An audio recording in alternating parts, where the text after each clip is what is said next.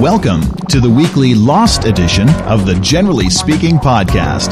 Please welcome your hosts, Stephanie, Rachel, and Cliff.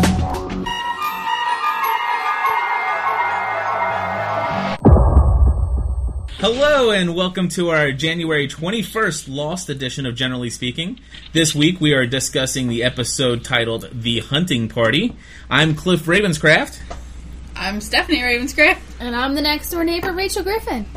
And this week, uh, we want to welcome back our good friend Darcy Pock as a special guest host. Uh, last week, prior to recording our show, Darcy had never seen a single episode of Lost. And now I'm proud to announce that we have created yet another Lostaholic. Welcome to the show, Darcy. Thank you.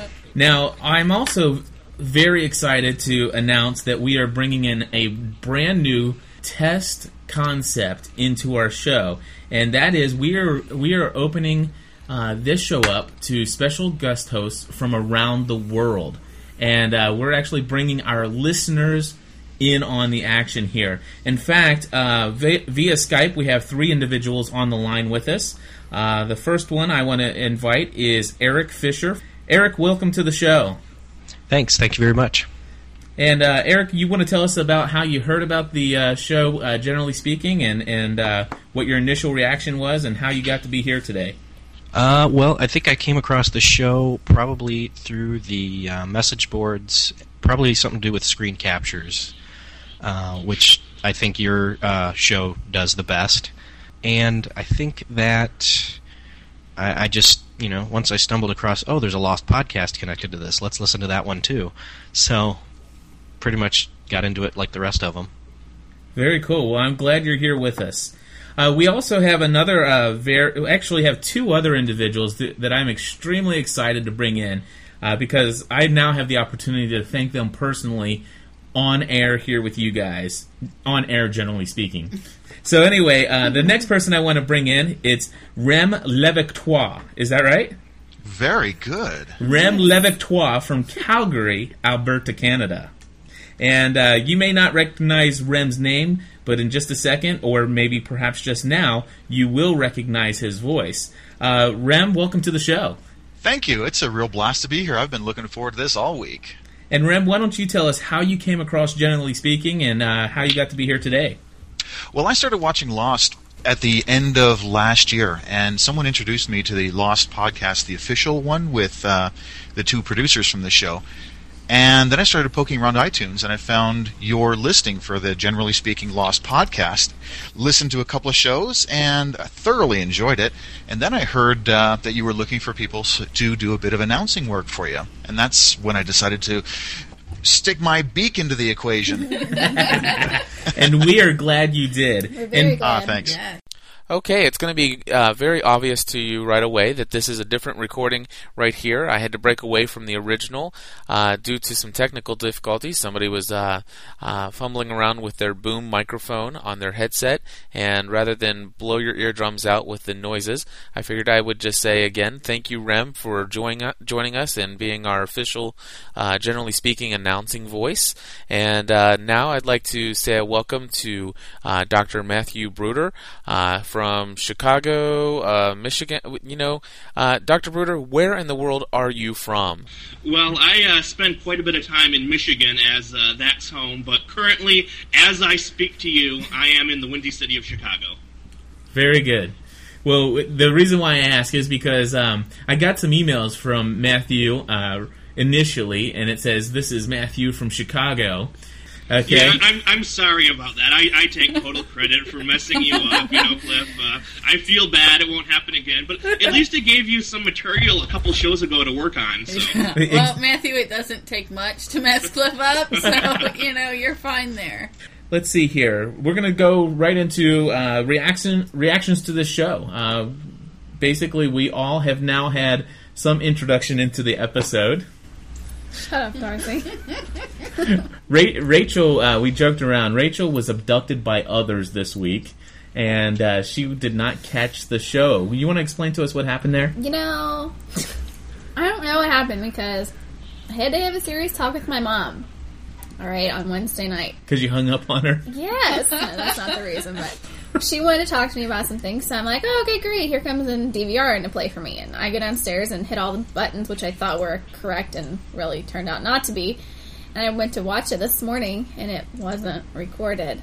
I was freaking out. I'm like, oh, what am I going to do? Uh, I can't even talk about it tomorrow. I'm so upset. And then I emailed Cliff, and he let me see some of the pieces of the episode. I haven't seen it all the way through yet, but I got the gist of it. So. We, we gave her the 15 minute version of uh, the hunting party. So, anyway, we're just going to jump right in. And the first thing I wanted to talk about, guys, is um, Michael on the computer. And to do that, I want to start it off with a little bit of a sound clip. There's another way to go Get about in the it. damn You're gonna shoot me, Michael! No, but I'll shoot your damn computer. You- and is not what you think it is anyway. You don't understand, man. You don't have any idea. Now get in there! Okay, so what do you guys think about what Michael said about the computer? Well, I still think that uh, Michael wasn't talking to Walt. I still think it was uh, a hallucination, in the same way that uh, Kate hallucinated about the horse, Jack hallucinated about his father. I think it was all in uh, Michael's head. I don't think that he saw Walt on the computer, and I don't think he was conversing with him. Yeah, I, I would have to agree with that. You know, obviously Michael is not in the right sense of mind right now. I mean, th- there's something more going on. I mean, th- they talk about sickness on the island, and I think definitely Michael's involved. That's that's definitely a good point. I haven't actually thought about that before. Um, I was thinking more in terms of, well, if if it is Walt, then either he's communicating through the computer, or if it is Walt, it, he may be communicating with him psychically using the computer. Here's what I think. I, I, I believe I don't believe it's Walt. I, I'm with Rem on this one. I, I don't I do not believe it's Walt. However, I don't believe that he is just imagining this. Um, I believe that he's literally typing on the computer, and I think he's being set up by the others. I, I believe that he's being enticed by the others to come out, and to do that in such a way that uh, it would draw other people out as well. And I, I think that they wanted what we saw in the episode when they came into the uh, jungle and, and met up with Zeke. I, I believe they wanted that to happen, and, and they were waiting for it. So uh, I'd say I'd even go as far to say as they orchestrated the whole thing. I, they've been watching them the entire 50 days that they've been here, and so they they open this communication with Michael, and it does lead to him running off, and they know because they've been watching for 50 days how the others the others as in jack and and john um, will react. And that they will come after him I, I like what you're saying. I, I believe that too because one, some of the people are wondering. You know, uh, I think he he's imagining he's going crazy. This is all a figment of his imagination because when Jack comes around, obviously there's nothing on the screen. But I think it was last week. I, I believe I shared my thoughts that I believe that they have cameras in here. They, they're able to view every single step of what's going on inside the Hatchler pad. Uh, and so, uh, anyway, and, and and of course he saw that Jack was coming around, and they they shut it off. But I do not believe it was Walt, and I believe that they know that that if they portray themselves as Walt to Michael via the computer, he could not resist running out into the jungle and following those instructions. And I believe uh, it left off last week. It says. Uh, the script on the screen was uh, something like "You must come. You must You need to come. you need to come. And i and we are left to believe you know we, or we're left to imagine what was actually said after that. And i believe it says you need to come alone. That's a good point. Good point. so i believe that was the point and that's why he That's why he locked them all. yeah and i believe he was given even even after that there was a couple more He's bits been given instructions He's been given instructions after Jack left. Of course, we don't know what happened after that. But Jack leaves after not seeing anything on the computer. Mike get, Michael gets back on there. Uh, you know, later in the evening, they have some more chat back and forth with who he thinks is Walt. They give him very detailed instructions on how to get where they are. Because that was uh, referenced in the show. This is a man who knows where he's going. This is this trail is as straight as the Highway. Exactly. Straight as the highway. So what Yeah, do I you have guys? a thought. Yeah, go ahead. You know how how we think that uh, Michael was hallucinating it. The military actually has a type of technology that can broadcast sound directly into your head, without using speakers. They can point it at you, and you will hear inside your head, as if as if it was coming through your ears, whatever sound that they would like to play for you. Maybe there's a technology that allows the idea of projecting a hallucination into a person's head. Yeah, that I would say that would definitely be. Uh, that's an interesting theory. In, in fact, guys, I, I, this is a little earlier than I wanted to bring it out, but but uh, Rem, I think that goes well with uh, this little sound clip here. Bring it An on. interesting theory. I added a little echo, a little Zeke action there. So one more time for Rem. It's an interesting theory. Oh, thank you, thank you very much. I I heard that and I had to put that in there. That's that's brilliant. I love I think it's brilliant that the writers wrote it in. Yeah, I just. Oh, There yeah. are so many It's theories. yeah, it's just like there. the it's like the quote that Locke said right after they first showed the Dharma film. Oh, we're gonna have to watch that again. Yeah. Oh, yeah. You know, you know, everybody's instantly rushing back to do it. yeah. yeah. They're playing with it. They know how intensely we're watching this show. I believe also, not only do I believe that they, he was really talking to somebody, but I believe, I, or I've been asking myself, does he know some? Does Michael know something more about computers than what we believe that he might know? I mean, here Michael is obviously an artist. You guys recall he drew all those pictures for his son Walt, and, and those cartoon characters and stuff like that. Uh, n- not only that, but he is an excellent architect, and he knows a lot about building and and, and architecture and, and structural things. Uh, he obviously uh, blew Locke away when he noticed the blast doors that nobody else kind of realized. And then I felt, I, I mean, being the tech savvy guy that I am, I mean, I was kind of blown away by this construction worker who says, "Hey, can I check out this computer equipment?" I mean, because I've seen people who are not into computers, mm-hmm. and they do not want to investigate computer equipment. you, you guys understand what I'm saying? Yeah, there's no interest in it. Yeah, exactly. I mean, I, I, you, you see this little get up that I got here, and, and Darcy comes in, and he's like, taking Cliff. pictures. He's taking pictures of this equipment that I got set up for the podcast. Rachel comes in. She doesn't even ask a thing about. It's like, dude, Rachel, don't you love my little setup? Look at all these wires I got everywhere. She's like, so when do we record? Set it up. Let's roll. All right. You, you guys understand what I'm saying? Michael has this keen interest. Hey, guys, I want to look into where these plugs are going into other plugs. How's what's being recorded? I believe Michael knows a whole lot more about computers, and he says, "Listen," he goes, "You don't understand, man. You don't have any idea what this is. You know, th- this thing isn't what you think it is anyway." So I, I wonder, does Michael know a little bit more about that computer system than what we think? Maybe. Yeah, and, maybe. and and if he does, I mean, he's not going to share it because it's going to disrupt what they've got going on, where he's able to communicate with Walt, or so he thinks. Yeah, and he does say that's you know this isn't what this computer isn't what Yeah. you think it is. So maybe he really does know more about it because of I'll that. shoot you, but I'll shoot your computer. Yeah. like it's evil. Uh, next, uh, Stephanie, I'm going to see if you want to just go ahead and set up the Sun and Jin thing. Stephanie definitely Okay. wanted to point this out. I did. I, I, I found this important. I am um, very much into the relationships on the island, which Cliff thinks could just be totally cut out. but um, that's what makes us a more good team. relationship stuff. More relationship crap. well, I think you're seeing a you know good what our relationship's like. Rachel's referring to my 15 minute uh, overview of the episode. I'm fast forwarding stuff, and that's like, and here we have a flashback of relationship crap, and I move back on to the next big, huge theory and The reveal stuff, stuff. yeah. Sorry. So uh, go but I am very much into the relationships on the island um, because they are a very large portion of, of what's going on.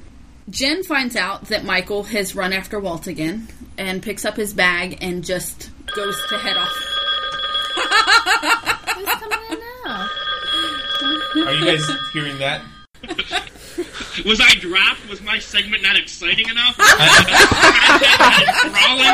for we lost Cliff was you. signaling me, drop that call. Yeah, I, I would have dropped me too. I wasn't really contributing anyway. All right, welcome back to the show. Hey, Saturday night, and we're back. We're back. That's great. Anyway, who was I missed. talking? Stephanie. I was talking. Go ahead, pick it up right from uh, Sun and Jin, Wh- wherever you want to go with it. Okay, so um, Jin hears that Michael ran after Walt, picks up his bag, and just assumes that it's okay for him, you know, to leave. And being married for nearly 10 years, I so understand that. Um, and Sun says, Where do you think you're going? He says, Michael's my friend. She replies, I am your wife. Well, evidently he does feel the impact of that because he puts his bag down and he stays. And I think that that is, um, that's very important in the fact that when they were at home, their relationship was a completely different dynamic where he called all the shots and did not did not put any kind of thought into what she what her opinion was and and what she thought. And then um, later on in the end, they're sitting at the end. They're sitting on the beach.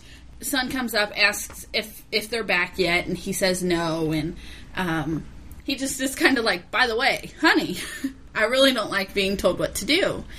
And she um, she contemplates that for a moment. She thought about that, and because I think in their culture, women aren't to tell men what to do. So she took in the impact of what he said, but still stood up for herself and turned and said, for four years, that was my life. My life was being told what to do for four years, and I didn't like it much either. And he listens to her and hears her and says, Right. Well, I guess you kind of didn't, you know? And I think that we're going to see a major change in their relationship. Well, I think we saw a major change when uh, Jin comes out and does the uh, Tarzan. oh, I just got me some uh, good stuff. I think that was a major turning point in the relationship right there. Hurley No. gives the thumbs up. I got you, dude. Yeah, I got. I agree with you, Stephanie, one hundred percent. I, I mean, I, you know, I'm not a relationship person as far as when the island concern is concerned. Uh, I, I mean, that's not my favorite part of the show. But you know, from the my Christian perspective, I was very happy to see yet some some family values there of It- putting your wife back- first. Well, it also it goes back to the whole. He caved. You he, two are he, so- he, ca- he had to put on that hat, right? Remember, she came by and said, "Oh, you need this hat on," and that was a, that was the second Yeah. time, right? And was- he's like, uh, he kind of rolls his eyes, and then Hurley But he walks up wore and says, "Nice hat, dude." Nice hat, dude. was, was that a Gilligan's Island reference? What? didn't he? I didn't show you the hat. Oh, we didn't no. show you that. But um, it's very important in the whole um, redemption aspect of being. Re- I think that race relationship, that marriage relationship, is being redeemed Yeah, especially because since before they got on the plane, she was ready to walk.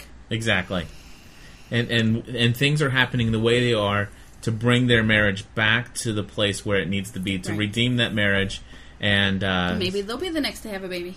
Oh, maybe God. Any- Season months. five. Yeah.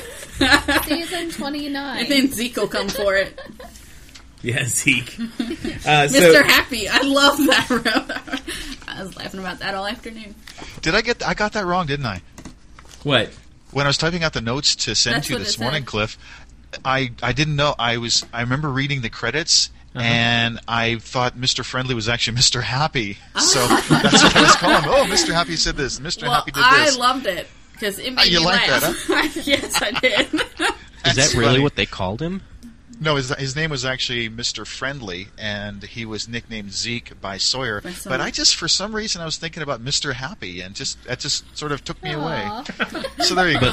I loved So, it. but literally, his credit is in the credits. It's Mister Friendly. That's right. Though so weird. Well, our credits were cut off by our DVR, so we didn't Yeah, them. w- we'll get to that. Uh, since, since we're on on uh, Zeke, I, I I'll go ahead and uh, Oh, can we uh, can we go back for a second? yeah, go ahead. You want to the Sun and talk Jin on? thing? Yeah, Sun and Jin. Go ahead. Um, I really agree with what Stephanie said, and I think I think for Sun and Jin, the the island has been an amazing gift for them. Yes. because it's taken away from it's taken them away from all the cultural interference that they would normally be under, all the expectations. Um, and it's really important to build these relationships because if you're going to have a program like this, in order to care about the, the program, you have to care about the characters. And I think it's these kind of exchanges and this kind of relationship building that really makes you feel for the character, and it tends to make us enjoy the show more. I agree. Exactly. As much as you want to fast forward through it, Cliff. No, I, I didn't want to fast forward through it. I mean, it's. I, he- th- I think he it's just- necess- He necessary. it initially. He It, watched it. He it just, just didn't want to show it me, just wasn't going to make the 15 minute cut for Rachel. Oh, right. Yeah, I just need to know the important things that we were going to be. She can watch the mushy mushy stuff later. And I will. it's important stuff. And I Just after the show, you can watch it. So, uh, yeah, and, and I agree Yeah. with you. Go ahead, uh, Eric. You got something? It was important for them to uh, throw that in there too to kind of counteract the whole thing with Jack and his wife in the flashbacks. Oh yeah. Yeah, that we definitely needed a marriage that was working out Yeah. with his heavy Marriage hitting. What'd you say? Marriage sucks. Oh my gosh! You haven't even been married a year. Be quiet. Almost. Almost a year, and their marriage is doing well. I might add, and I think it was due to their wonderful pre-marriage counseling that Yes, I I did. agree. Do we have an audio clip of that? of the pre-marriage counseling. Yes. or flashback. It, it, it's on a five set DVD package that I can email you for ninety nine ninety You can five. get it at our You gift can buy it shop. on iTunes. Okay. It's in our gift shop. We're, we're, we're reeling back in. We're kind of off topic. 74 minutes. 70, Here we come. reeling back in. All right, thank you, Stephanie. You're welcome. And somebody asked, why can't Stephanie say moving right along? And she just did. I'm like such an e- equal opportunity employer here. Jeff not. All right, so uh, Doctor Bruder, are you there? Still with you, Cliff. All right, what do, what do you think about Sun and Jin? Well, I- I think it's great the way that uh, Jin has actually uh, improved his role this season from last season. Last season, he was so one dimensional, and you really wanted to hate him. But this year, it's been a complete 180, and we're actually seeing him in a completely and totally different light. I mean, he's actually an enjoyable, lovable character now, and, you know, the, the qualities and traits that he has were definitely not there last season. I agree. Very true. Yes. Well, okay. Um, we did actually. Since we're off of Zeke now, we'll come back to Zeke. X-ray. Did you guys see the X-ray up close? Yep. Yep. Uh, Who wants to tell us about what we found in the X-ray? It says uh, a date on there. It says November 16th, 2005. So, what do you guys think about that? Well, Cliff, I would really hate to uh, debunk this, but uh, this is something that you see all the time around the hospital. The dates on, on a lot of images are never right. You know, I saw a lot of 2006s last year. I've seen 2010s all the time. You know, I still see 1990s. Um, you know, it, it, it depends on the settings on a lot of these, and uh, quite often they're not always right. Oh, well, that's good to know. Well, it's like your VCR flashing 12 all the time. Yeah. you know what? All I, right. You know what I saw on there is Saint Francis West, and I googled it, and Yeah. there's a Saint Francis West in Hawaii. Isn't that funny? I wonder if that's where they got it. Oh, yeah. Oh, interesting. sure it is. interesting. well, I, That's where they that- shot it. Well, for you know, sure. she, she she talked to a lot of people, and we don't actually know if the imaging was done in Los Angeles or if maybe one of the experts she consulted was actually out on Hawaii, and it just so happened that the next stop was uh, in Los Angeles, and they brought the images to Jack. Well, there you go. So debunk that one. But you know what? Um, as far as I'm concerned, It's an interesting theory.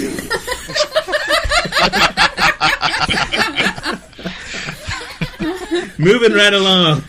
Wow, we're gonna get some mileage out of that one. Yes, we are.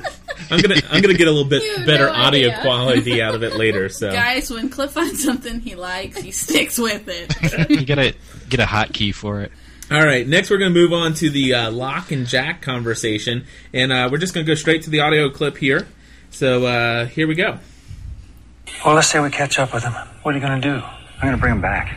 What if he doesn't want to come back? I'll talk him into coming back. Something tells me he might be past listening to reason. Why, you think we should just let him go? Write him off. Who are we to tell anyone what they can or can't do? You know, I think that's a really that's a really good example of the division that's coming between Locke and Jack, and I, I think it really exemplifies a difference of opinions and, and really a difference in ideologies. You've got you've got uh, Locke, who is essentially a man of faith, and Jack, who is a man of science. And it appears that Locke is pretty much go with the flow when when it comes to events of the island, and he seeks to work uh, not only in the island's best interests, but in the interests of other people.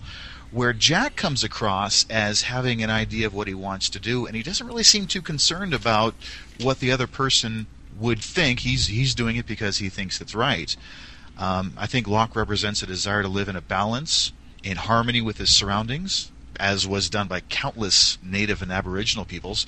You know, those kind of peoples, they took what they need. They lived with the laws of nature and they sought to be part of the world. But but Jack has this idea that no, uh, you know, I'm going to go do this and I'm going to talk him into coming back and that kind of attitude, I, I think, is is really kind of dangerous. And, um, I think it's a really dangerous idea, and I think we're going to see more of that division coming between Jack and Locke. And I, I think it is uh, an interesting theme that's going to be present on the island. I I really when I heard this um, on this show, this the one thing that really stood out to me is just this other just another yet another statement of Locke saying, "Ha, I'm on the island, and there's no more of people telling me what I can't do." It, it, that's been like a reoccurring theme of Locke. You know, don't tell me what I can't do. You know, and, and and so as soon as soon as I heard this, it's like, yeah, now we're on the island. You know, you can't tell me what I can't and can't do. Mm-hmm. And being on the island for Locke has been a huge gift. It, it- I think being on the island has it, the the theme is it's been a gift to almost everyone except those who have died. they were just beyond hope. Just kill them all. well, no, that's not true. Because um, it, it's been it's been mentioned prior to this that that before Shannon died, she was kind of redeemed with her past. She kind of Yeah. did that. Boone kind of got over some of the issues that he had, so he With had Shannon. experienced Incest. Yes. So they weren't technically related. That was still creepy. I know. That was still creepy. Yet they was were not married. so, anyway, um, moving right along. But yes, uh, so the the gift idea, the the being on the island is a good thing. Uh, I think I've heard somebody say that one thing about the island is that the people on it really don't have anything to go back to. Would you guys agree with that off the cuff or what? Except for Hurley. I was gonna say, except Yeah. for Hurley. No, Unless well, his he- mom kind of got rid of all the money. Yeah, everything was happening bad to him. Well, I, I if you remember, I mean, he was on Aus- he was in Australia trying to figure out the whole thing with the numbers to get away from it. So he mm-hmm. still doesn't want to go back, really. he exactly. Well, Oh, plus now point. he's got Good this point. desert island chick opportunity. Yeah. Because she's cute and kind of been terrorized by the others for 40 days, kind of way. I love Hurley. I love him. He's, I'm kind of dude, upset it's that been a day. I'm kind of upset that the the cutting room floor took out uh, Charlie and Hurley discussing what women want. Did you guys hear about that? Yeah, that's a show unto itself, I think. Yeah. Yeah. that I'd like to see what kind of things they come up with. now uh, to I think probably for me, which wa- was the uh, the highlight of the episode, and that is good old Zeke. I just want to go on the record now, and I've done I've been on the record for a while now. However, I've been on the record that the guy on the boat, you know, the the boat Billy or the boat hillbilly guy, Sea Oh, the Billy? Sea Billy. the sea, yes, that's it.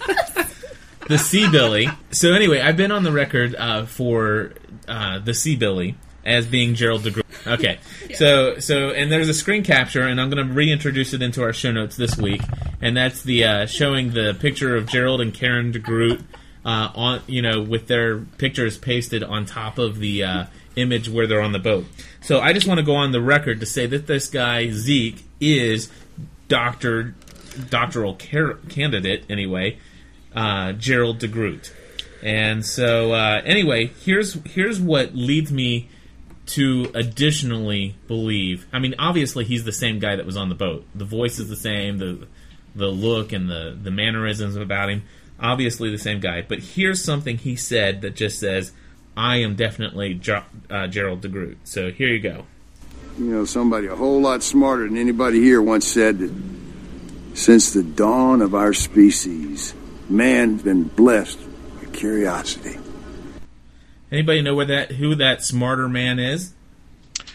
I could take a swing at that one. Go ahead. I got it this morning, man. I was I was watching the episode this morning before work again, and I said I've heard that somewhere before. So I pulled up a browser and I go to www.thehansofoundation.org, and lo and behold, the front page has uh, very nearly the same quote. it it actually has word for word the same quote, quote with some additional wording to it.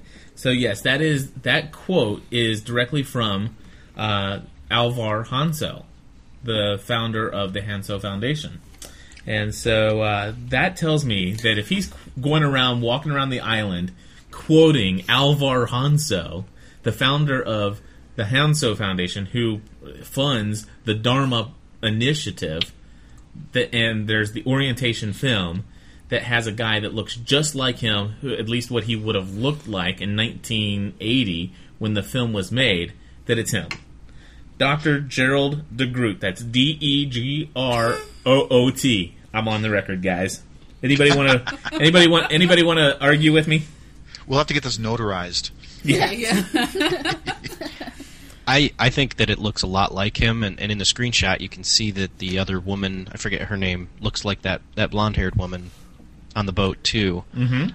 Um, the only thing that makes me di- that makes me doubt it would be he talks with this southern big, almost WWF type voice that's like not This a scientist our- voiced in a way, but maybe that's what being on the island that long's done to him. You know. So Southerners are all savages. Is that what you're saying? It's like a sea-billy disease. yes. I thought you were going to But say. but uh, I I'd agree. was that Eric? Was that you, Eric? Yes. Okay, I, I, I sort of uh, this is Darcy. I agree with you in in saying that um, you know the southern accent kind of threw me there because wasn't um, in, in the in the uh, movie it was like MIT or or some very um, engineering school. I, I, University of Michigan. yes, um, and and I thought well that that's kind of strange that this man would be talking with a southern accent, but for what it's worth. But you know, in the Dharma video, we never actually hear him talk. That's, That's correct. true. And maybe he he was from the south. exactly. To start with. I- Maybe the island's in the south. Yeah, and and Well, and I've heard some people from Michigan speak like that. Now that I think about it, You got to go way north. But now the next thing we want to do is uh, I want to point out that uh, Alex, who is Danielle's daughter, I believe that she's been found. What do you guys think? It's I- too e- It's Yeah. It, it almost seems too easy. They got to make something easy. I mean, everything else else is so involved. And Yeah, we have to kind of fight for everything, don't we? Yeah, and I think they just got to give you something. well, they they show they show uh, an arm of somebody as they're as Kate is being thrown in to the the screen shot, and I froze it and could not tell if it was a, a male or female arm, and I'm just like, ah. Well, he- here's an audio clip to, to help back this up here. Th- This is this is what he says when he calls for Kate to be brought out. I hoped it wouldn't come to this. Bring her out, Alex! Bring her out, Alex. That's how my dad talks. And bring me a cold beer while you're at it. Your dad's got a beard like that too. that was my dad on the island. He's been bringing a cold beer. I'm I'm watching this episode and I'm trying to really stay focused on Zeke here. And I'm sitting there, I, I'm seeing my father-in-law because he has he talks with the same accent. Her out, Stephanie. And he, he, I'll- He's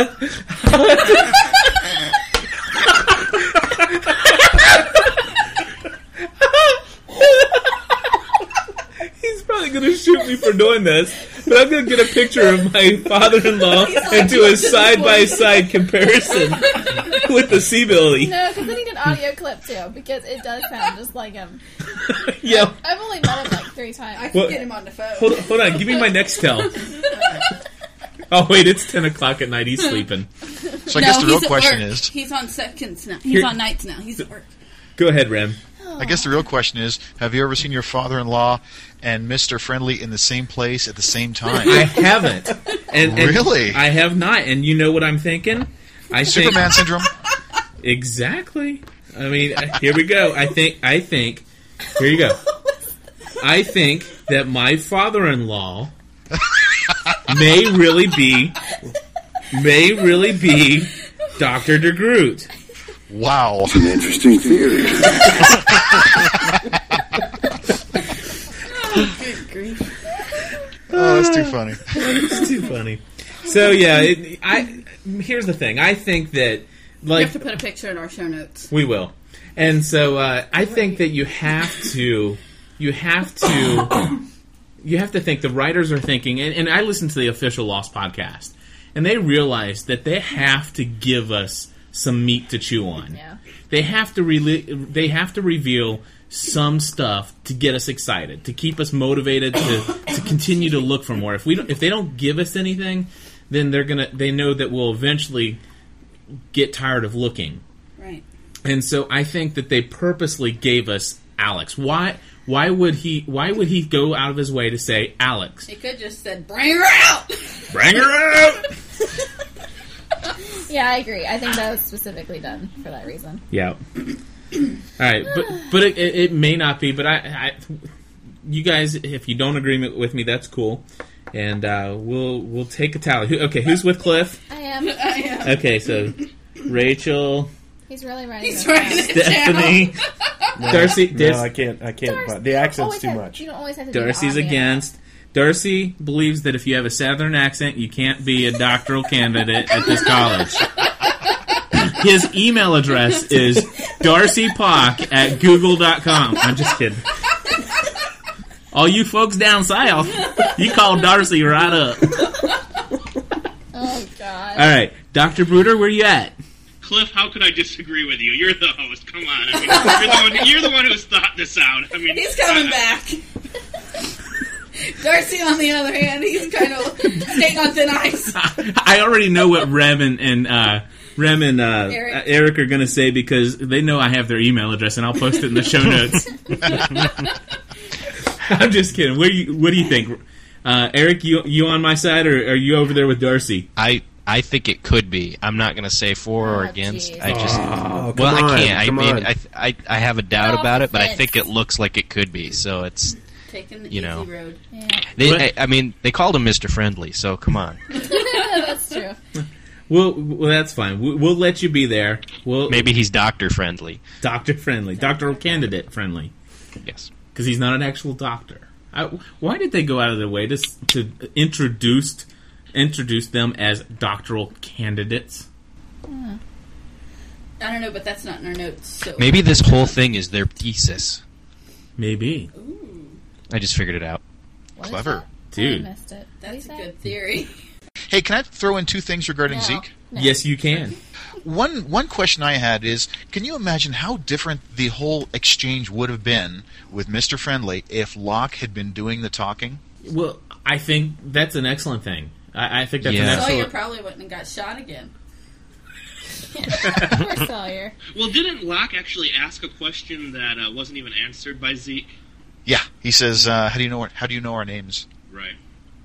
But that could have gone in such a different direction, you know. Well, and you know the thing is, is is Locke was actually, I believe, invited to lead the discussion. Right before we go Says back, light a fire, Locke. We've got a lot hey to talk John, about. why don't you go ahead and light a fire? We're going to sit down and have ourselves a little chat. Ah, yes. You know, and and good old, you know, not Doctor Bruder, but good old Doctor Jack, Doctor Shepard has to lead his lead the way, take charge, kind of like Cliff does, talking all the time on the podcast, and and just won't let other people say anything. Hey, and the other point that I had is, could it be? Now, this is kind of a out there one. Could it be that maybe Mister Friendly manifested the torch bearing people as a hallucination when maybe it was just him and Alex? Yeah, because how how did the Yeah. torches just, I mean, ignite like that?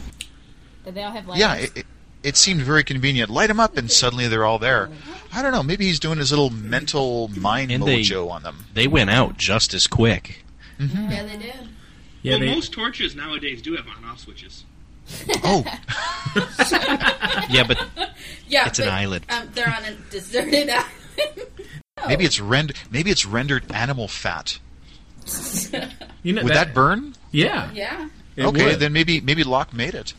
That and Locke does know how to do that stuff for Being his from. Alabama, he ought Talk to. about. What'd you say? Oh my gosh, you are so going to get hate mail from down south. Here's Darcy from Canada. Those, those are actually coon torches. Uh, Oh, the hate mail's coming. Oh boy. And if you look at the screenshot, the uh, formation of the flames are in the Confederate flag. Okay, we're going. Oh my gosh, I'm going by- Abort! Abort! the thing is is that um in the in the circling of the fire the flames of torches um i don't think i think the flames are really the only thing that they would see because you know it's pitch black out all of a sudden huge flames come up and so all the if I were a jock uh, jock. If I were if I were a jock if I were Locke or Jack or Sawyer and, and I'm sitting there and, and I'm looking at Mr. Happy Go Lucky and uh, he he's sitting there talking to us. It's pitch black out. We just got our own little torches. And then all of a sudden torches all around us. All I'm going to see are the torches Okay, I'm not going to see the guys holding the torches, but they made it very clear in the screen capture to show that that each torch was being held and manned by an individual. Yeah. So the next thing, guys, that we have is uh, so where is Walt? Okay, um, they ask they ask um, Zeke, where's Walt? And he says Walt's fine. He's a very special boy. Okay, so we know that they have Walt. Which was kind of hinted to in season one that Walt was a very special boy. Yes. Mm-hmm. Pe- things his stepdad or his adopted dad said that things happen when he's When- around. Yep. Yeah. Things yeah, happen. and you actually you notice them a lot more once you watch those episodes again. Yeah. You see the things happening, and The you're bird like, "Oh, I dying. didn't notice that before." Absolutely. Mm-hmm. so we know. I mean, so that was not a big reveal, but he, they have Walt, and he's a special boy. So nothing huge there, but I just wanted to point it out and, and bring that in. I do have another audio clip for us right here, so let's go ahead and listen to this. Tell me, you go over a man's house for the first time. Do you take off your shoes? You put your feet up on his coffee table? You walk in the kitchen and eat food that doesn't belong to you? Open the door to rooms you got no business opening? I like that you put in the note about um, opening doors you've got no business opening, and then looking at Locke. That was great. That was I mean, he looks at Locke, the opening the doors that you ought not be opening. You know, you got no business opening that door, and and he looks at Locke, and and so that tells me that not only might there be some cameras down in the hatchler pad, but they have been watching them from day one in the jungle, just in the outskirts, just watching how people are interacting, perhaps even remote viewing which happens to be one of the Dharma initiatives, I believe. Yep, definitely is. So, so they have definitely been watching, and it's like, you know, dude, Locke, we've been watching you, and what do you think you're doing opening that door? Well, because if you think about it, Desmond being in the hatch and then blowing the hatch, it sort of destroyed their experiment. The fact that he's upset that they opened doors that they shouldn't have opened, mm-hmm. and that they came in, made themselves at home, and ate their food, it does debunk the theory that pushing the button is some psychological experiment. Because they, the, I mean, Doctor DeGroot here, if that's who he is, is saying, "Listen, you should not be, in, you should have not moved into this hatch." So that goes against this whole idea, or unless No, I don't think it does because I mean they were maybe they were still doing that with Desmond. You know, I mean he was still right. pushing the button and they just kind of came in on him. Yeah. So I mean I think that they're probably lucky that someone did come in before Desmond killed himself or something. That they're still pu- that they are still pushing the button. You're right. So that, it could be that they were that Desmond was the test subject, Yeah. but Desmond had access in and out of the hatch too, though. I don't know. I don't know either. So anyway, that that means nothing, I guess. Darcy has something for us. Uh, go ahead, Darcy. Oh, uh, just an observation that I made was that uh, Zeke's pistol was awfully old. Uh, it's actually a nine millimeter Luger that is vintage World War II, and looking at the other sort of weapons that people had, I, I just thought it was interesting that Zeke was carrying around this old sort of vintage piece versus the um, you know possibly available nicer weapons. So I I don't know if that means anything or not, but I, I talked to Cliff a little bit about it, and he said, "Oh, definitely bring it up." But Yeah, I think. Do you guys have anything to say on that? Well, if the Black Rock is an old ship, you know, a, a ship that's over 100 years old, it is conceivable to think that maybe a, a German ship had been uh, had been crashed on the island. Maybe a, a military, uh, a U-boat, or some sort of German military craft, or maybe a German airplane had crashed on there, and those soldiers would certainly be armed. And if you go to the Hanso Foundation website, or actually, I'm sorry, if you just go to the orientation film, you will learn that Alvar Hanso was in munitions dealings for military purposes, and ah, so I think there is a. I think the reason why I wanted uh, Darcy to bring this in is because there's a military connection with the Army knife that was issued that was uh, how many years old? 20? 20? 20 year old Army knife that's issued to people only in the Army uh, on the island. And now we have this World War II military type of pistol. Uh, so, again, I don't know what connections the military has to what's going on with the testing and the Dharma project and initiative, but I believe that there is some kind of military connection. And uh, we definitely don't have time to go into this now, but there is the Montauk project. And uh, what's the other one called? Does anybody know? The Philadelphia experiment. And the Yeah. Philadelphia experiment. Uh, uh, it's listed in uh, Wikipedia. Yes, and those yeah, we'll put those links in there. If you, if if any of you guys out there uh, on Skype have the links to that, if you want to email them to me, I'll make sure we get those in the show notes. Sure. Okay. So, thank you very much, Darcy, for pointing out the military gun there. Guys, any last thing about Zeke? Hey, Cliff, um, can Yes. we still call him a, sea- a sea billy now that he's uh, not out on the sea anymore? Sure, we can. I- he I- probably still goes out to, to sea from time to time. I think his official name now is Zeke the Friendly Sea Billy. He's going to have a kids' album out soon. Featuring Geronimo Jackson. What a wonderful segue to our next clip. Let's go Thank ahead you. and play that right now. Geronimo Jackson? Well, as an expert in all things musical, I never heard of these guys. Shocking as that may be. Geronimo Jackson. This looks sweet. Let's give her a rip. This music is quite depressing. We can change it, dude. You ever hear of Geronimo Jackson? Okay, so Geronimo Jackson. Uh, uh, what do you guys think about Geronimo Jackson? Anything you guys know about it? I heard that the uh, that the band actually did exist, but I've personally never heard them myself. Okay, so you think so? You've heard that it is an official band at one time. Yeah, and I remember them talking on the uh, the official Lost podcast about wanting to use music, but not really popular music, which is kind of why they pulled out the old Mama Cass song. They'd want to find music that's um, a little more obscure, and maybe that's why many people haven't heard of it. So you here's the, here's the thing that I'll have. A matter of fact, um, Eric Fisher, are you still out there? Yes. Can you read the notes on page two, of the official Lost podcast? Uh, a listener asked, "Is the music important?" And the response was, "There is stuff coming up in the next couple weeks. You might want to keep your eyes peeled for Geronimo Jackson's audacious debut. They're a band not a lot of people have heard about. They Mhm. just pressed one very obscure album in the mid to late '70s. We enjoy unearthing songs that are not the type of things you hear on oldies radio. They help us establish the mood and setting, the period that the hatch was built."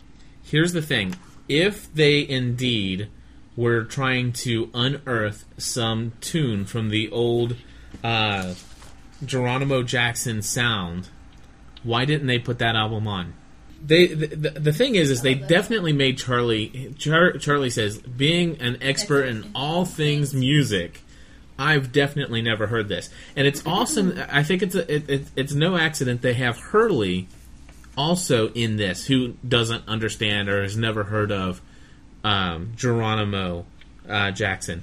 And if any, if there were any two people on the island that would have heard of Geronimo Jackson if they did exist, it would be Charlie, who's an expert of all things musical, So and it would be Har- I'm sorry. That that's his self-appointed opinion. Well, but th- they they made a point to bring it out in the in the script so that we would understand that hey, if anybody's going to know Charlie. And then the second person, if anybody's going to know, would be Hurley. Do you guys remember Hurley and his friend going into the music, store? music store. And they don't just go for the you know pop top forty stuff. I mean, they're listening to some pretty wild stuff. Looking in Charlie's band.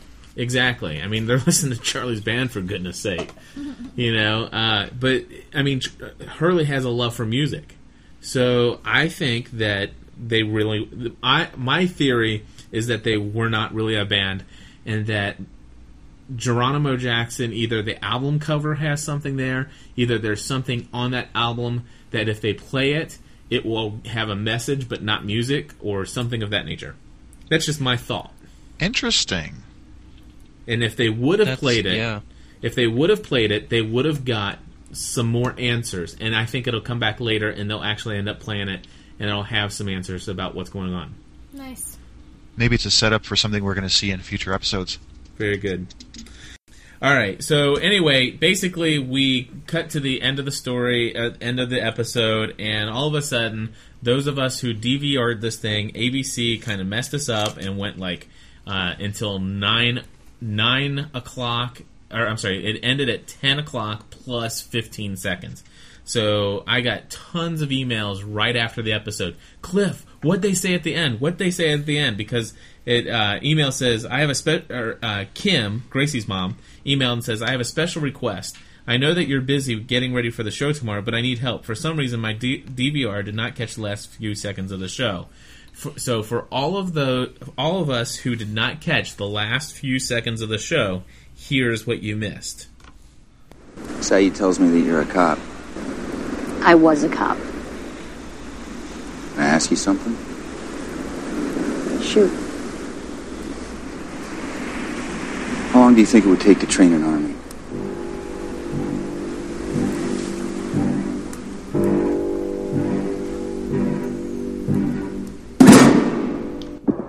Leave it to generally speaking to pick up the slack for ABC.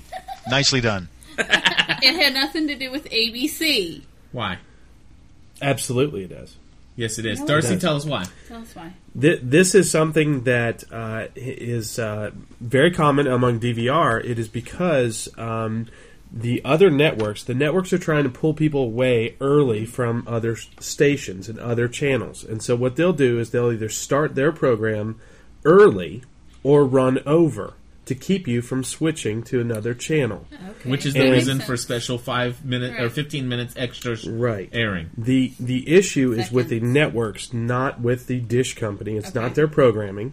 Right. So one way in which I sort of thought some people might uh, get through this is to actually set it set the set the time to record, not the actual show to record, but actually the The time. the time, That's the what channel, I went in and did. I edited my Yeah. timer to record. Actually, ten minutes. Because or that's all it record record the show in front and behind it, and that way you'll get the whole. Start it two minutes early and let it run ten minutes late. Right. But and and and the it, and that's exactly what they want those of us who have DVR to do because that keeps us going and immediately following this episode recording that next hit show on the other network. Fox did that to me on Sunday when they aired the twenty-four season premiere. It's all about the marketing. That's it exactly was it. fifteen minutes off. So it was not it was not a mistake that they had us miss the end of that. They said, "Listen, we do not want you switching to the other network at Well, 10 I'm a, or 10 p.m." ABC and tell them, listen, I am other than twenty-four. Every show I watch is on ABC.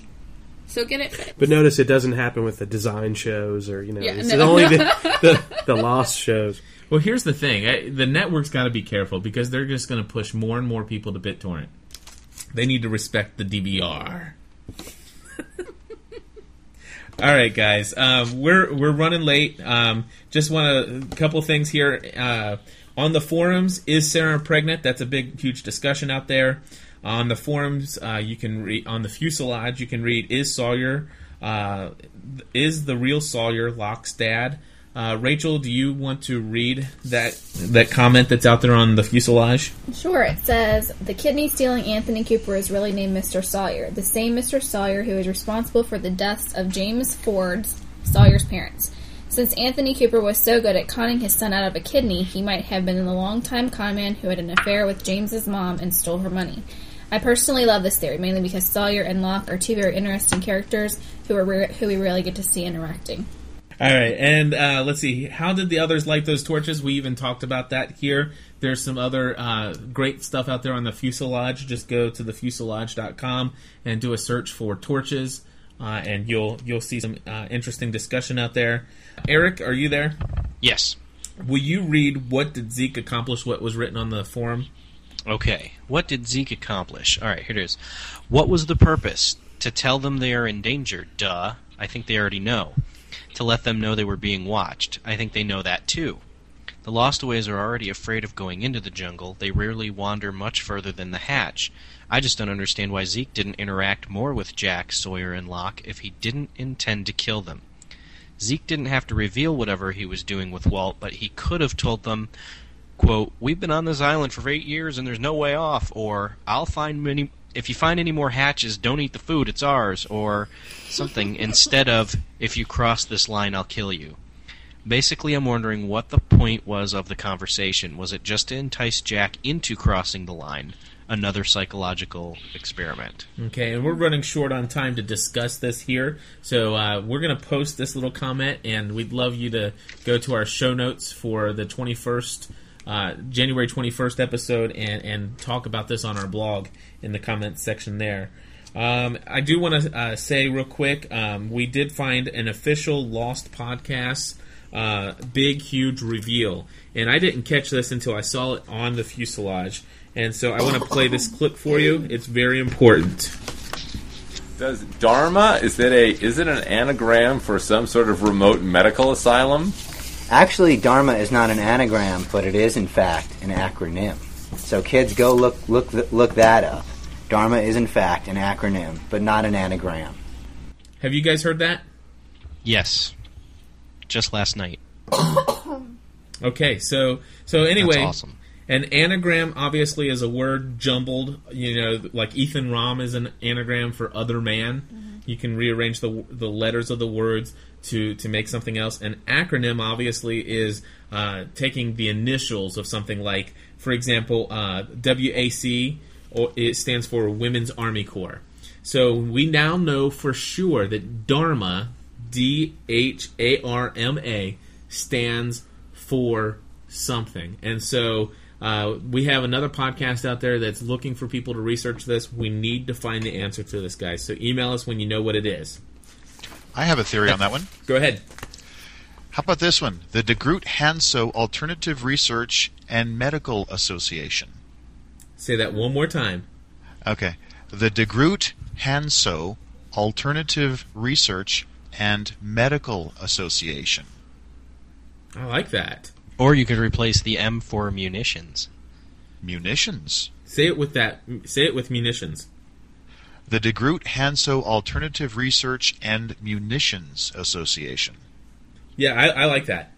I like I, I like that. Let's keep playing with that. Let's. That's a great starting point. So so listeners out there, uh, go with what we've started here and and send us your responses. Tell us what you think, and uh, we'll bring some of the top responses uh, to our next episode. Let's see here. We've got some listener feedback, guys, and uh, I'm going to play one clip for you guys here real quick. Hey guys, this is Dean calling from Milwaukee, Wisconsin. Just want to check in with you. Wow, what an episode last night. Can you believe the way they portrayed the others? Nobody saw that. No spoilers, no nothing. Unbelievable. Hey, what's with the gunshot coming back at Sawyer? It was the guy wearing a bulletproof vest.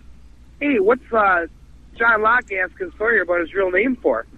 Is it possible that uh, John Locke's father is the real Mr. Sawyer? That's been speculated for a while on the boards, but boy, I think that's going to come out pretty firm here. And what the heck is up with Kate? Is she just like a rebel? well, I think we already know that. But now, now things are going to get exciting. We're going to have a war on the island. Jack, what's his deal? Is he abandoning everybody for selfish pride? Or is he really coming around and looking to take care of everything for the best? Or is it for personal gain? Anyways, guys, gotta love the show, gotta love the direction it's headed in. You're doing a great job. Keep it up, and we'll look forward to hearing from you in the near future. Take care. Bye. He's hilarious. You have to give him a regular segment. I, I, I think I Hey, think we, what's we up with this? Hey, what's going on with that? It's like Seinfeld.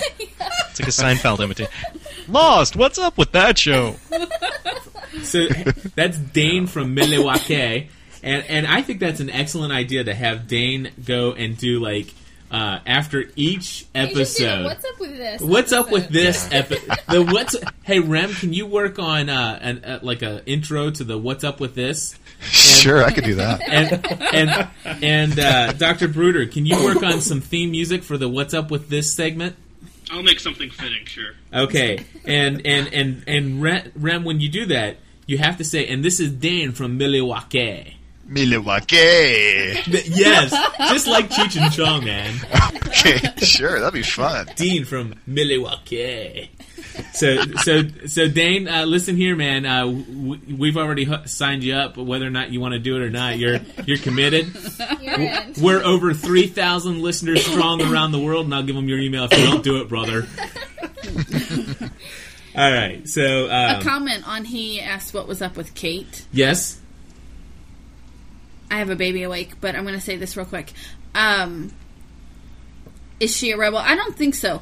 Um, she kind of irritated me at the end of the show when she's all running up and grabbing onto Jack. Why don't you talk to me? I was just trying to help, and just like her face was so sad, and I'm just like, you're given a command, obey. So I think she was on her cycle. that could be, you know. but she was just. It wasn't Kate. Yeah, You know, she, she was being her- told what to do. Well, she. But no, her apologizing in that way, you know, She shouldn't wanting, seeking some kind of forgiveness from Jack. I don't think that that was. Yeah, she should have like been her. allowed to go. She should have been allowed to go from the beginning. Yeah, why didn't Sawyer step up and say something about that? Yeah, She had Luger in her throat. Because he's in love I with her. You know. Hmm. Yeah. He's in love with Oh, well. her. Yeah. So I have to sign off now. I have a child awake. Okay. See you, bye. See you, bye. See you. Bye. See you, bye. Uh, let's see here. We have to read Edith B. Um, uh, let's see. Rem, will you read the quote from Edith B? Sure. Edith B. wrote, I just listened to your 23rd Psalm podcast, and you just added another fan to your base. I'm going back and listening to the earlier ones. In fact, I had to donate some money to make sure that you would stay on. The silliness mixed in with the serious discussion is awesome. Uh, best of all is your blog where you back up your theories with screenshots. Of all the lost podcasts I listen to, this one, generally speaking, is the best. Yeah! Edith, you rock. And as as I s- tell my daughter all the time, you mega rock. Uh, Edith, thank you so much for the donation. You don't know how much that really helps us out here to cover the cost of bandwidth and and uh, going it it's going to go to uh, help us get some better equipment so we have some better sound quality. So Edith, thank you for listening. We're so glad to have you uh, as as another part in addition to our fan base. Uh, we have an email from uh, Doctor Bruder. Weird. Has anybody, has anybody ever heard of Dr. Bruder? Sounds Dr. vaguely Bruder, would you like to read that one? But unfortunately, Dr. I, I, I wish I had some show notes. I, I'll tell you what. Hey, Eric. Yes. Would you read this question from Dr. Bruder? Hilarious. Sure. I'll try to do it in my most official Dr. Lee voice. Where can I purchase an official, generally speaking t shirt? Since I hope that I'm the first person to ask about this, when do you start selling them? I hope you reserve the first one for me. I have a comment about this. Go ahead. Not only are we reserving the first copy for you, but you're getting a 20% discount too. Yes! 20% Score. discount. I know. They're actually just Cliff's undershirts that he's just written. We just generally write speaking on. marker. With a marker, a little sharpie. Draw a little microphone. It's in the mail. and, and you, and you can always stop by in Kentucky and, and, and check out our gift shop. so, uh, yes, uh, Dr. Bruder, if you're out there, thank you for uh, corresponding with us. I'm sure he's welcome. All right, Terrence W. Uh, I'll tell you what, Darcy, you've been awful quiet here tonight, so why don't you go ahead and read uh, uh, from Terrence there? Well, Terrence is uh, extremely interested in the setup we use for recording and editing the show. Is there any chance in your blog or in the show that you could make reference to the tools, sound equipment, and editing suites you use? Uh, very good question. In fact, Terrence is not the first person to ask me this information, and uh, so I want to let you know that I've. If you go to uh, ravenscraft.org, and then on the menu, you will be able to look to the right hand side, and you'll see a little black box says "Generally Speaking Podcast," and that'll actually take you to the site where our feed is. And in that menu, you're going to see a list of our current equipment, and you'll also see a list of our dream or wish list of equipment that we want to save money up and purchase to, to make us sound really good. So, um, yes, it's there. Not only that, but uh, we're taking some photos tonight of some of the things that we have set up here and, and what it looks like. And I may even throw a video out there in a, a Windows Media video. So, thank you very much, Terrence, for writing in, and uh, we'll get you something uh, to satisfy your curiosity.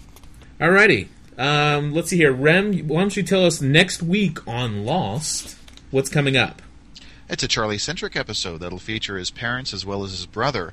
We will learn that Mr. Pace is a butcher. The episode will also feature Karen, the wife of a rock star. Could it be Liam and a British director? And that comes from My Entertainment World. Okay. What about uh, Eric? You want to read what we found out on December first? December 1st, we found out that the flashbacks will feature an 8 year old Charlie and a 12 year old Liam. Okay. From so- Spoiler Fix. And Rachel, do you want to read what we found out on January 4th about our next episode? When Charlie's vividly surreal dreams lead him to believe Claire's baby Aaron is in danger, Locke suspects Charlie may be using it again. Meanwhile, Sawyer encourages Charlie to act on his attraction to Libby. Oh, that's what Right he on. means. Dude, you still got a Dudes. chance. we love Dude, man.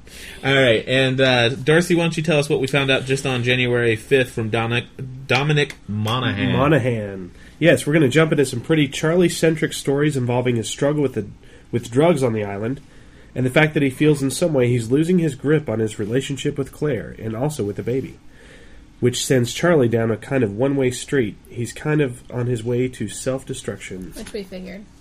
and that came directly from the mouth of Dominic, Dominic uh, Monaghan, and that was on uh, Kristin on E Online.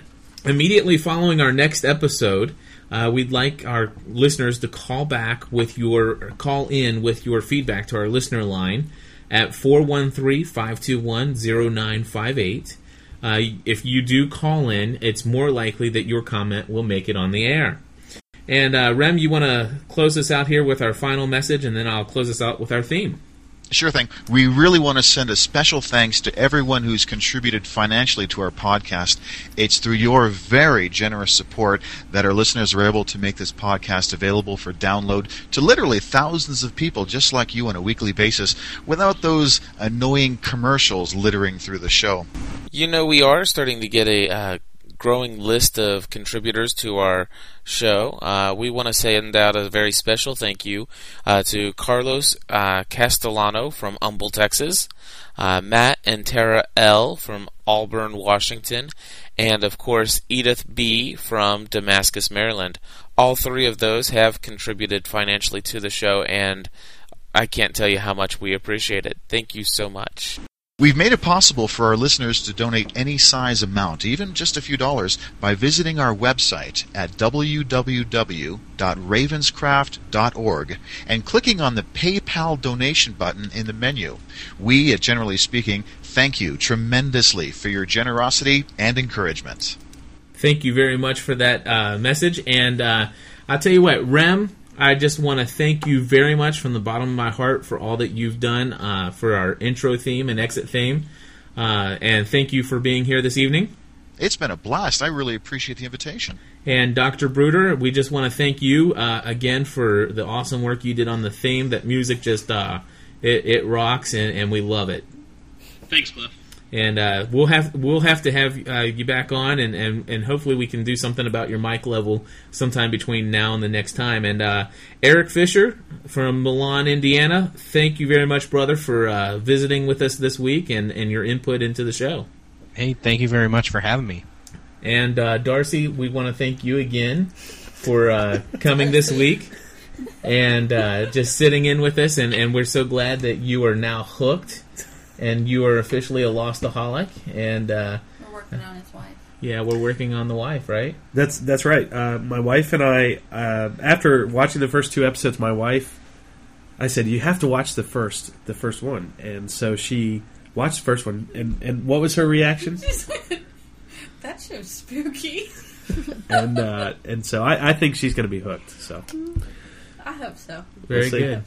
And then uh, Rachel, thank you very much for rushing from the hairdresser to come straight in here. You know, my hair is still wet, but it's always a pleasure to be here. I would do anything for it. She is a dedicated broadcaster, podcaster. You are a trooper. I'm telling you. And uh, as always, I thank my beautiful wife, who is uh, the love of my life and means the world to me. And just to have her stay up this late uh, for something that I enjoy doing so much is so awesome. Uh, next week, uh, we'll we'll see how this goes, and I, I believe we'll probably uh, repeat having people come in via Skype. I'd like to invite the three of you guys back, definitely, and uh, I believe we will be bringing in a fourth edition. Uh, Tim Gelliman from Oxford in the UK just signed up with Skype, and when we begin recording at nine o'clock next week, it will be two. It'll be two o'clock in the morning his time, and he has he has made it. to He says, "I'm definitely going to do it." He's so crazy. bloody good. he's bloody That good. is hardcore. the better it gets. I wonder if Hannah will be there. I don't. She she he said she will be sleeping, which is his, which is her favorite hobby. So I So would be sleeping too. I would be Too too. so uh, thank you very much. Uh, one last question, real quick, Eric. I, I know you're pretty close to us, but are you on the other time zone? It is currently 11 p.m. Eastern Standard Time, UTC minus five. See on slow time? Uh, are you on slow time? What time is it there, Eric? It is. It is eleven oh one. Okay, so you're right there with us, Yes. and uh, I'm very interested to find out, uh, Rem, what time is it there in Calgary, Alberta, Canada? It's 9 p.m. We're in the Mountain Time Zone, UTC minus seven. Very cool. And so uh, it, it's amazing technology, and we're we're so glad to have it. And uh, again, thank you guys very much, and uh, let's all get lost. Thank you. You have been listening to Generally Speaking, a podcast production of ravenscraft.org. You can make our show even better with your feedback. Send us an email to podcast at ravenscraft.org. Better yet, call our listener comment line at area code 413 521 0958. After you hear this greeting, Thank you for calling. To leave a message, please press 1. Leave your comments and questions, and please start with your name and where you're calling from. On behalf of the Generally Speaking team, I'm Chris Gilmore. Thanks for listening.